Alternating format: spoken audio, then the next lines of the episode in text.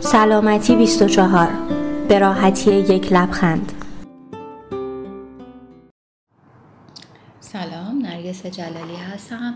روانشناس و زوج درمانگر و مشاور کودک و نوجوان.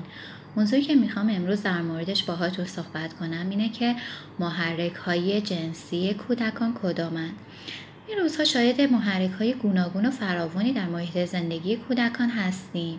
این محرک ها می‌تونه موجب تسریع رشد جنسی و افزایش تمایلات اونان بشه و البته احتمال داره تا مدت ها نظر پدر و مادر مخفی بمانه.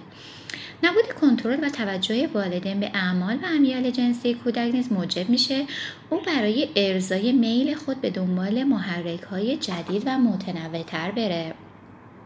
این محرک ها می‌تونه در قالب اشتیاق به تماشای فیلم های عاشقانه ماهواره عادات نامناسب، پنهانی گوش کردن به گفتگوهای جنسی و کنجکاوی در مشاهده روابط خصوصی والدین، یادگیری شوخی های غیر اخلاقی و تکیه کلام های نامناسب از بزرگترها و اصرار در هم اتاق شدن با پدر و مادر ظاهر بشه و گاهی نیز کودک می‌تونه ناسازگار، پرخاشگر، اسیانگر یا نارام کنه. رفتارهای خارج از کنترل معمولا از کودکستان تا دبستان شایع بوده و امروزه یکی از دقدقه های اصلی والدینه. در این میان خانوادهایی هستن که چون تربیت کودکشون تحت کنترل و بر اساس ضوابط و موازین اخلاقی نگران اونن که وقتی فرزندشون رو به مد یا مدرسه میفرستن با چه کودکانی هم صحبت بشن و حرفایشان در چه قالبی باشه و این گفتگوها تا چه حد بر اعمال و خلقیات کودکشون تاثیر سو می‌گذاره حال پرسش اینجاست.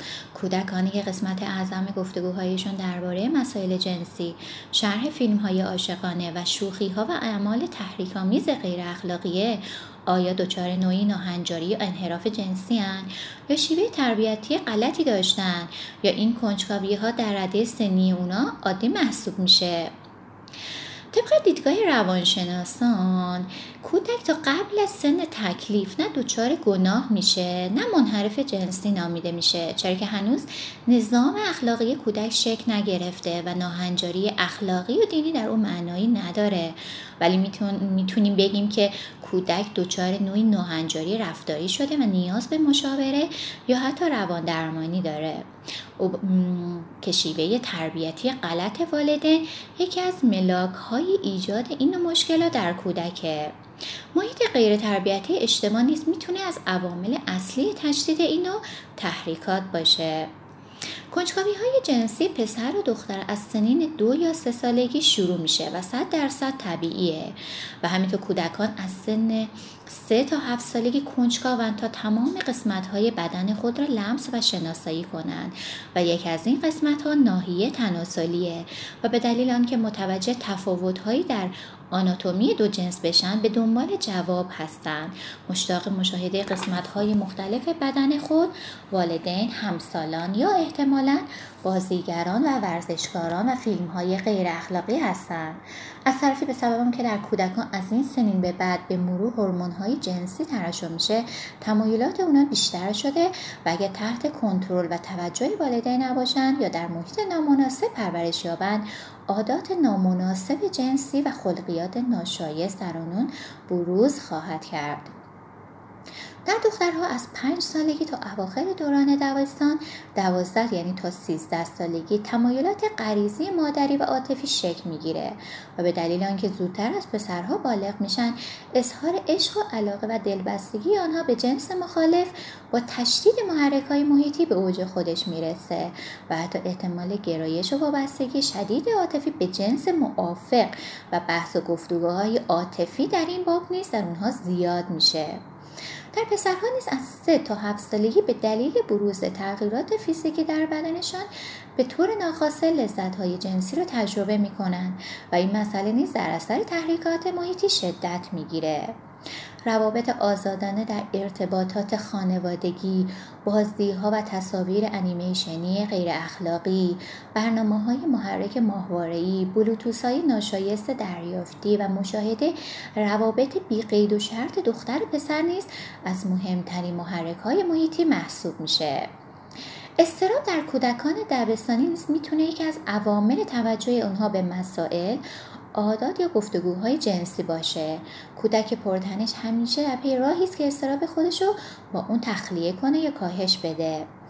استراب بر اثر خلای عاطفی تنشهای روحی و روابط نامناسب والدین یا نبود پدر و مادر به دلیل مشغله کاری در کودک ایجاد میشه و می‌تونه پیش زمینه ناهنجاری جنسی یا حتی بلوغ زودرس بشه و در دخترها به سبب تمایلات عاطفی در مقایسه با پسرها شدت بیشتری داره.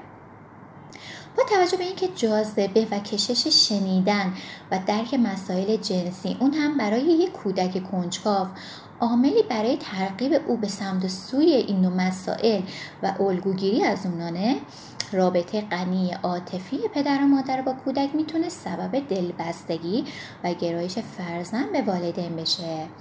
و اگرچه روابط خارج از خانه فراتر از کنترل والدینه اما هرچه پدر و مادر با نرمش و ملایمت نیازهای عاطفی و روانی کودکشون رو تعمین کنند و خلقیات آنان جذابتر و پرکششتر از همسالان خود کودکشون باشه فرزن به جای تقلید از همسالان یا همکلاسی ها پدر و مادر رو الگوی خودش قرار میده و موفقتر و فرمان بردارتر خواهد بود. والدین باید با فرزندان خودشون همچون دوستان صمیمی رفتار کرده. اونها رو در تفریات سالم همراهی کنند با آنها ورزش و بازی کنند به کوه سینما و پارک برن به کودک اجازه گفتگوی تلفنی با دوستان بدن. او رو در دیدار با دوستان یا شرکت در جشن تولدهای غیر آسیبزای همسالان همراهی کنند و به او فرصت بدن مسائل و موضوعات مدرسه یا مهد رو برایشون تعریف کنه. کودک در دوره مهد و دبستان قابلیت درک و فهم نصیحت رو داره و بهتره در یک جمله تا ده کلمه در حد حوصله کودک توصیه یا خواسته خودشون رو به کودکشون انتقال بدن. قصه درمانی و بازی درمانی نیز از جمله روش هایی که میتون کودک رو در حد فهم و درکش از انجام یا تقلید رفتارهای نادرست و به کار بردن تکیه کلام های غیر اخلاقی برحضر بداریم گاهی نیز می‌توان به کودک سوال جواب آموخت که در مواجهه با رفتار یا گفتگوهای غیر اخلاقی و نامناسب همسالان آمادگی مقابله و نگفتن رو داشته باشند و حاضر جواب باشند و بدونن در مقابل چه گفته چه پاسخی بدهند. رفتار بد خشونت آمیز و به اعتنایی به موازین اخلاقی خیلی زود در سیمای روحی کودک ظاهر میشه و تصورات و تمایلات متعددی رو در او تقویت می‌کنه.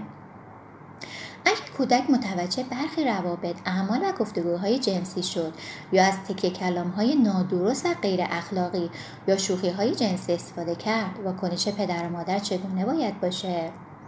نباید به بیداری جنسی کودک بی کرد و از طرفی هم نباید در برابر آن عمل شدید نشون داد و با تهدید اون رو سرزنش کرد.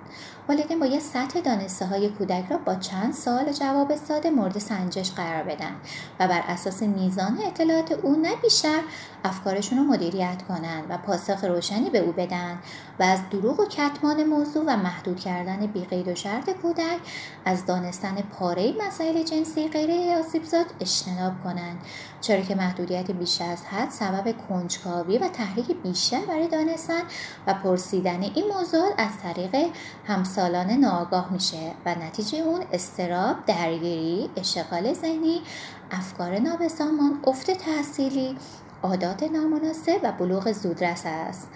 در خصوص کودکی که از تکه کلام های زشت شوخی های جنسی استفاده می‌کنه.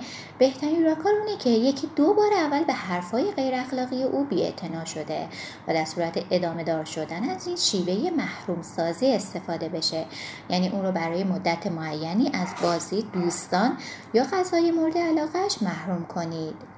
بیمبالتی والدین در روابط زناشویی پیش چشم کودک نقطه آغاز تخیلات و صحنه های خیال پردازی شده و باعث میشه که کودک یه حالت واقعی در حالت واقعیت و غیر واقع گرایانه در تضاد باشه و می‌تونه روی روان کودک نیز تاثیر سو بذاره و ذهن او رو مدام درگیر تخیلات و تمایلات جنسی کنه و به حال آینده او لطمه وارد سازه. بنابراین خانواده ها باید بسیار مراقب چنین شرایطی باشن موفق باشید ممنون از اینکه پادکست سلامتی 24 رو انتخاب کردید. سلامتی 24 سایت نوبتدهی آنلاین پزشکان ایران به دو زبان فارسی و عربی هستش که علاوه بر تولید پادکست های پزشکی به ترجمه مقالات علمی روز دنیا به دو زبان فارسی و عربی مشاوره پزشکی آنلاین و رایگان از متخصصین عضو سامانه سلامتی 24 و تولید ویدیوهای آموزشی در زمینه پزشکی می‌پردازه.